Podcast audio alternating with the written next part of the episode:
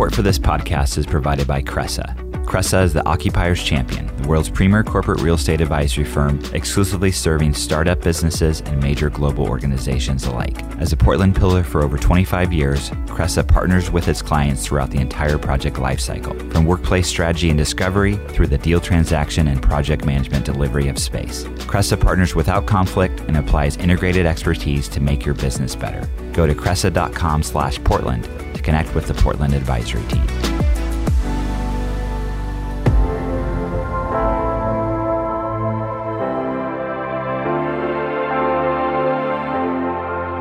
From That Cast Creative, I'm Dan Bruton, and this is the PDX Executive Podcast.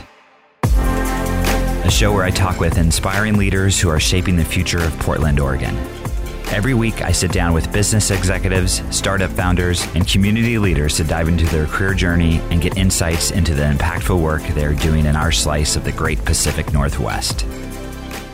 Hey everyone, thanks for listening to PDX Executive Podcast. My guest today is Jeff Hardison, who's the VP of Growth at Grain.co. Welcome, Jeff.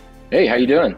Great to doing be here. good. Yeah, I appreciate you coming on. And you know, you're a you're a startup, and again, I was telling you before we recorded, I don't know how I came across Grain.co because it just launched, but I thought it was just such a cool uh, platform and tool for how we're working right now and then with the Portland connection, because the the company was founded in the Bay Area, Bay Area, but you're here in Portland.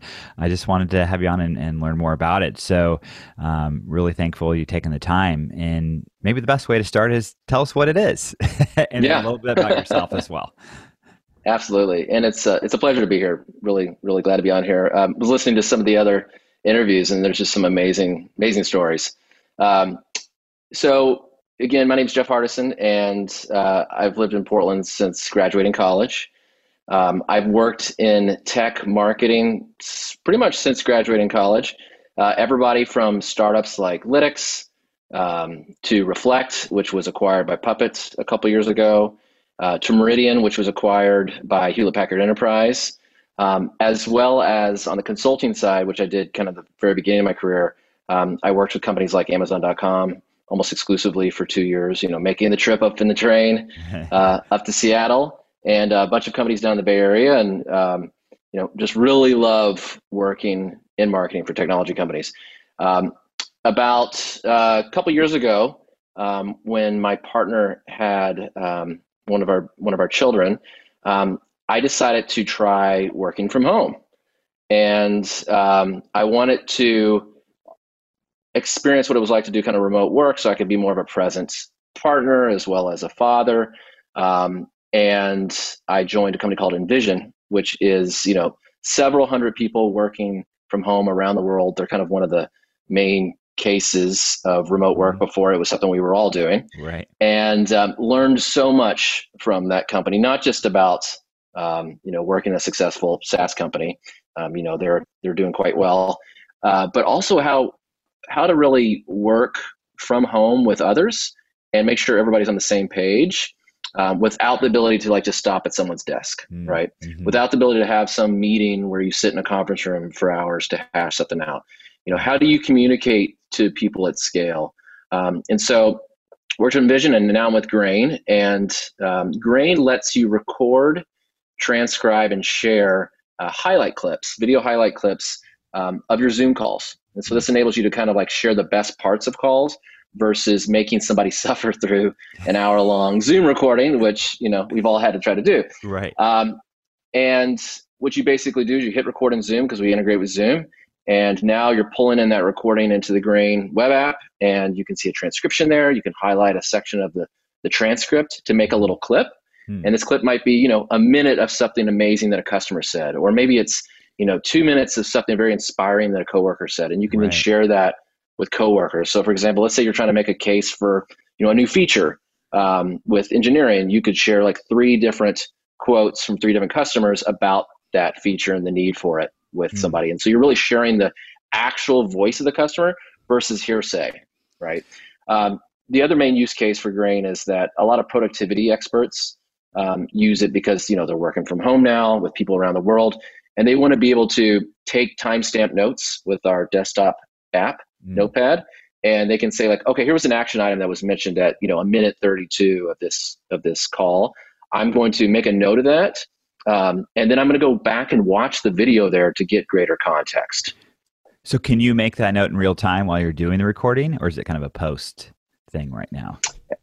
You can make it in real time while you're doing the recording. So, we have a, a web app that houses all the, the recordings from Zoom, mm-hmm. but we also have this notepad that will pop up during your calls when you hit record, and it allows you to take the notes during the call. This is going to change my life, Jeff.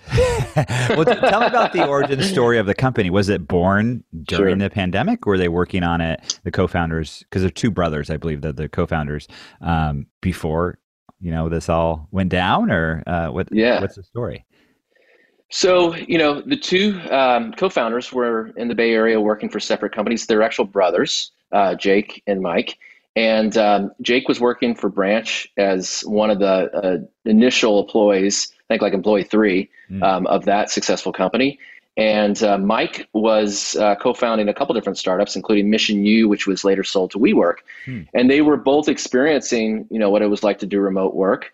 Um, at the same time, they were reading about all kinds of uh, movements around like transparency and letting, you know, uh, the rest of your company you know all the employees see the meeting notes and to see the recordings for like internal meetings and make all that available to empower people mm. so there was kind of the remote work trend and then this transparency trend um, and they thought this is the tool we need to be able to do both remote work and and to uh, make a more empowering culture um, it just so happens it was before um, mm. the pandemic and um, they were already seeing a tremendous amount of interest in the product from remote companies, you know, some of the early adopters like InVision, but also, um, you know, people who were conducting customer interviews. These are product managers. These are UX researchers. A lot of us who want to get that voice of the customer to make decisions based on the customer versus like my gut instinct, right? right. So that was already a trend. Is these product people um, that that were using it and UX researchers, and then you know the pandemic happened, and then we were all working from home, and we all had to try to figure out a way a way to make Zoom recordings um, and Zoom experiences more productive. Hmm. So, I mean, for my personal use case, you know, I do a lot of podcasting on Zoom. So I'm gonna. I actually don't have the tool yet. I, I know it just launched. Uh, it's gonna be great for me because it transcribes the tat. I mean, the interview. Is that right? Absolutely. Cool.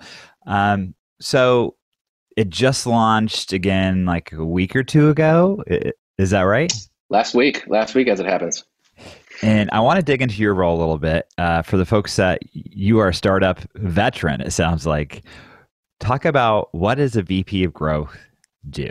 And now it, encompasses not just marketing. There's a lot of other things involved. Because um, for folks who maybe have never worked in startup land or are just interested uh, what the role entails, I'd love for you to talk about that a little bit. Yeah. Um, it's such a good question. I could probably talk for hours about this, and I'm still trying to figure out what marketing growth to. Um, but I, it depends on the the company, right? And it depends on the size of the company. So you know, as I mentioned, I've worked for you know very small startups where I was like the fifth employee mm-hmm. to uh, very large companies like Hewlett Packard Enterprise, where I was like one of two hundred thousand employees. Mm. And depending on where you are in the life cycle of a company, um, you'll do different things in marketing. Okay. When you're in a small startup like Grain, um, part of your job is to do what's called product marketing, and that is to talk to customers, talk to stakeholders, um, look at the data to see how people are behaving with the app. Like, are they actually using that transcription function in Grain?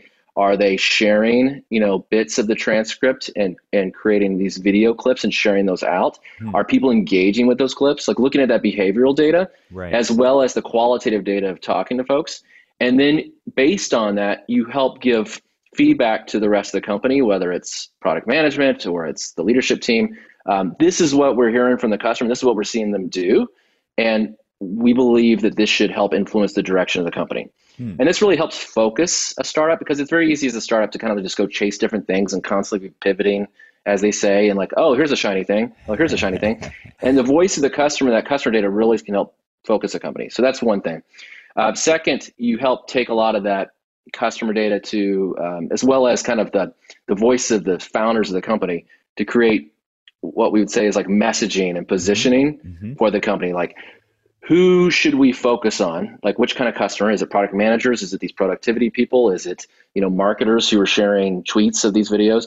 Like where where do we think we can get the greatest uh, adoption immediately and where the product is um, really geared towards right now? And then what are the chief benefits of the product um, for this cohort, right? And so you use that messaging in the on the website, use it in the product, um, you use it in emails you send to customers to encourage them to try out different features and so forth. So that's that's one thing. The second thing is you just try to help the company grow. Right. So there's all kinds of things you can do um, as a startup to grow your user base. So one of the things we just did last week is we did a product launch.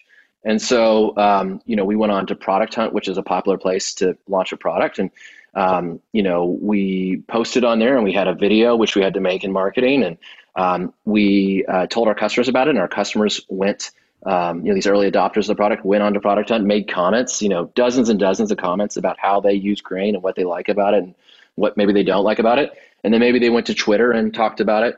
Um, and so you you help really share that voice of the customer as part of your marketing as well uh, with the public to maybe encourage the public to try out your product. And, and so this ended up, go ahead.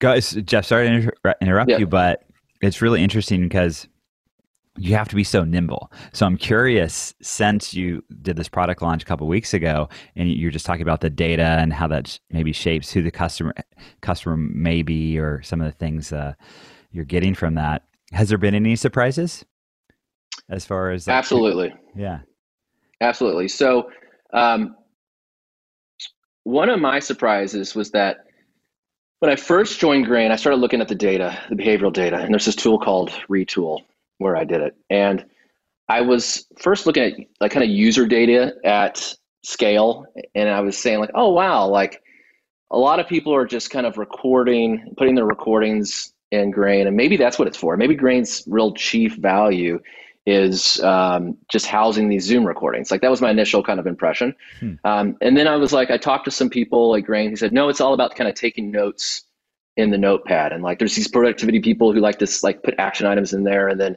um, maybe like mark something interesting a coworker said, and maybe that's it, right? And then I looked at a different aspect of the data and I started saying like, well, what are like companies using Grain for, like together? Like what's a company like Podium, which is a client of ours, or InVision, or um, Workfront, what are they using Grain for as a company, not as individuals, but as a company? And I looked at kind of the trends and I, I noticed that it was mostly product managers and UX researchers using the transcript from the call to highlight the transcript and then share a little clip hmm. of the call with like engineering and design. Okay. So it was more about like customer interviews and then sharing that with the rest of your company, right? And so I probably wouldn't have discovered that if I was just kind of listening to, you know, just one or two people in the company about what they think's grain's good for, or if I was right. just maybe looking at the user level and seeing like what are our power users using it for. So I had to take a different look at it, which is the account level. And then what you do is you then get curious and you go actually talk to those customers. So then I called up basically with Zoom and did interviews of people from Podium that were product managers, people from Workfront, and heard from them like, what do you like about Grain? And then not only did I bring that feedback back to the product team, I then used that as part of my marketing. So I got approval from these folks to say like, hey, I asked you what you really like about Grain. Do you mind if I use it on the website? Do you mind if I tweet that out? Do you mind if I share that with other customers and so forth?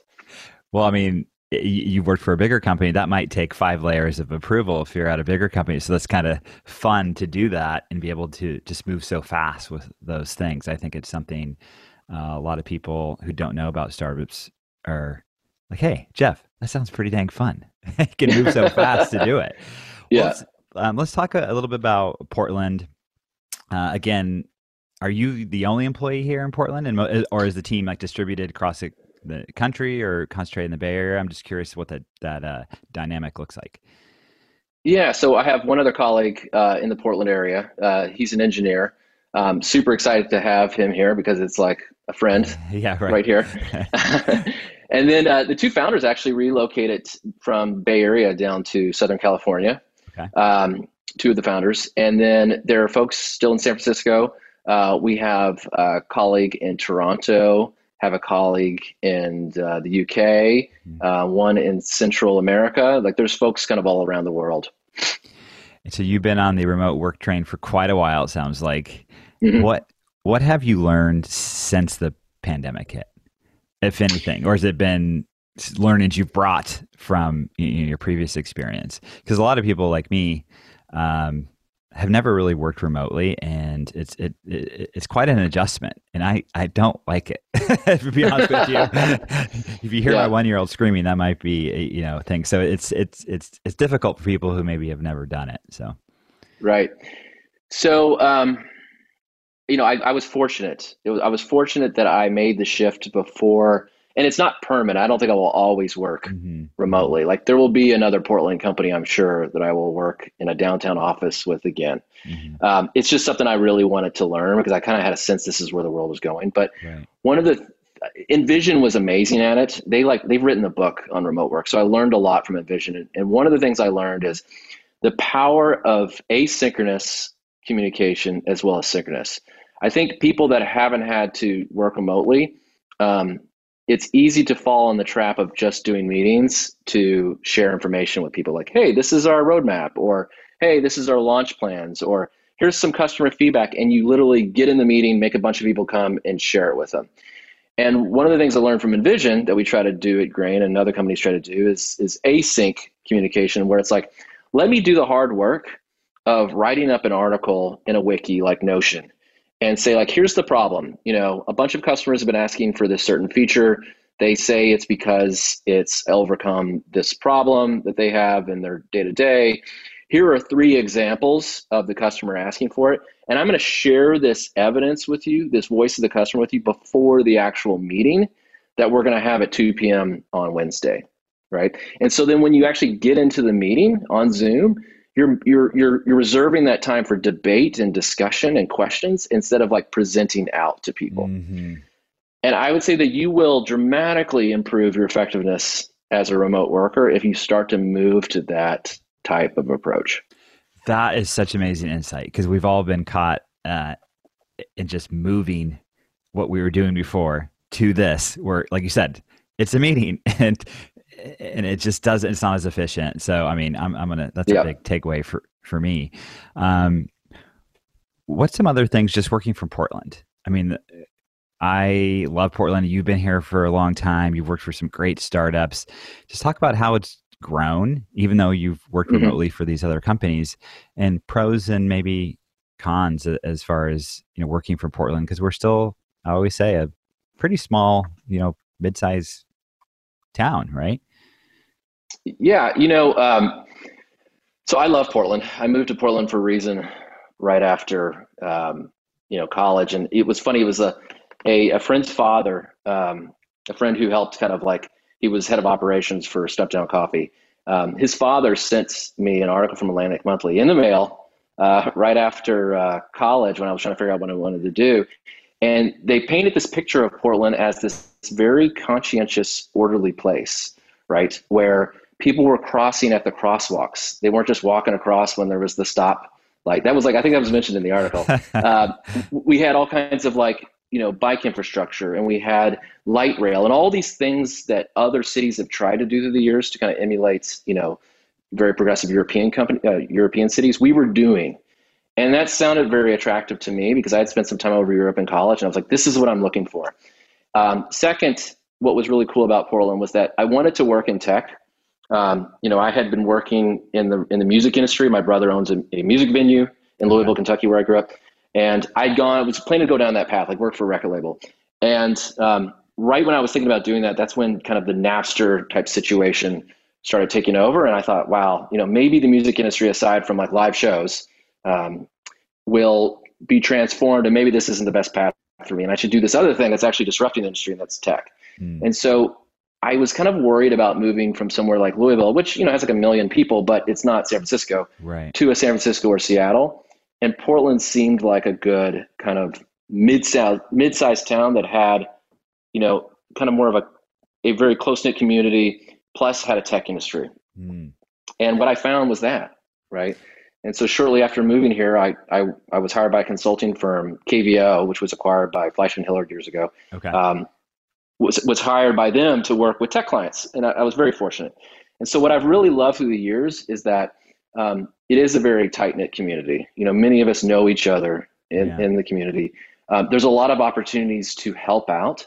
Like I volunteer for Portland Incubator Experiment, um, which does an amazing job of giving back to the community. And yeah. you know, I like to spend time just like talking to founders about their marketing and, and, and volunteering that that that information to them to help them grow. And I think a lot of other people here like to do that as well. Whereas I think in more maybe cutthroat cities, people would be reluctant to do that with, unless they were getting paid, right? Yeah. yeah, I mean it's it's and I say I've been saying it over and over again, and just like you said, is that is special about us because uh, the the the the degrees of separation or connection in Portland is pretty close knit, and folks like you who are you know um, generous generous with your time. There's a lot of people like that, and I think that makes it special. And I, I hope that doesn't go away. But I, I think it's kind of ingrained in us, especially in the tech community. It sounds like. Absolutely, yeah, I love that about Portland. Um, so what's next for Grain? I mean, you're pretty pretty dang new company. So what's uh, I'd love to maybe hear what uh, you might as far as the roadmap of you're getting these findings from the launch and, and see what's what's next. I didn't know what the capital structure is like. Have you took investment or is it self funded by the the founders? Or I'm curious about that as well. Whatever you can share. Sure. Yeah. So um, we're just getting started, right? Um, we you know had a wait list where we had private beta testers give us feedback. Uh, you know that had signed up to the wait list back in I think April. Um, and around then, um, we took investment. Uh, we've announced $4 million in seed funding um, from a number of different uh, VC firms. And um, we, you know, we were able to get you know uh, a couple thousand um, of these private beta testers that are companies, a couple thousand companies, uh, to give us you know great feedback that helped us shape the product and so forth.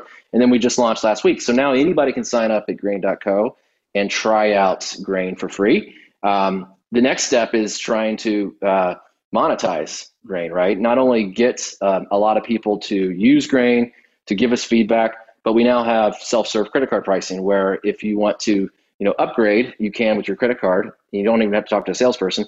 And so that's a whole process to try to um, maybe drive certain behaviors and to create features that include you know encourage people to, to upgrade. So you know now that we've launched got a bunch of people coming in. It's been amazing uh, you know how how the launch went, and now it's going to be trying to make sure that we don't let them down, right. and we continue to like build out features and smooth out the rough edges, um, you know, to make it worth paying for. So you're not going to be busy.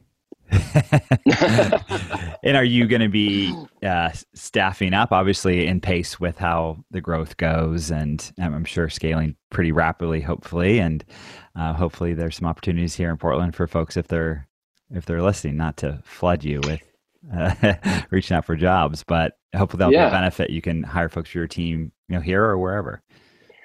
Absolutely. You know, I I love working with Portlanders, and um, you know, I hope that the the presence here for Grain grows. Um, it's great to be able to meet in person with folks.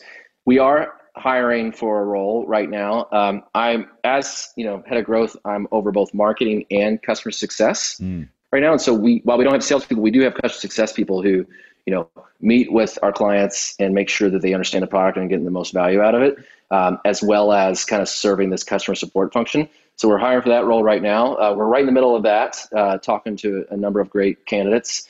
Um, and then, you know, I think the next steps will be, you know, probably some, you know, engineering roles that we'll be hiring for later. Um, definitely encourage people to like visit the website. You know, there's the About Us page and see if any roles kind of pop up. Um, we do see kind of a, a, bright year ahead of us as like remote work continues to be important.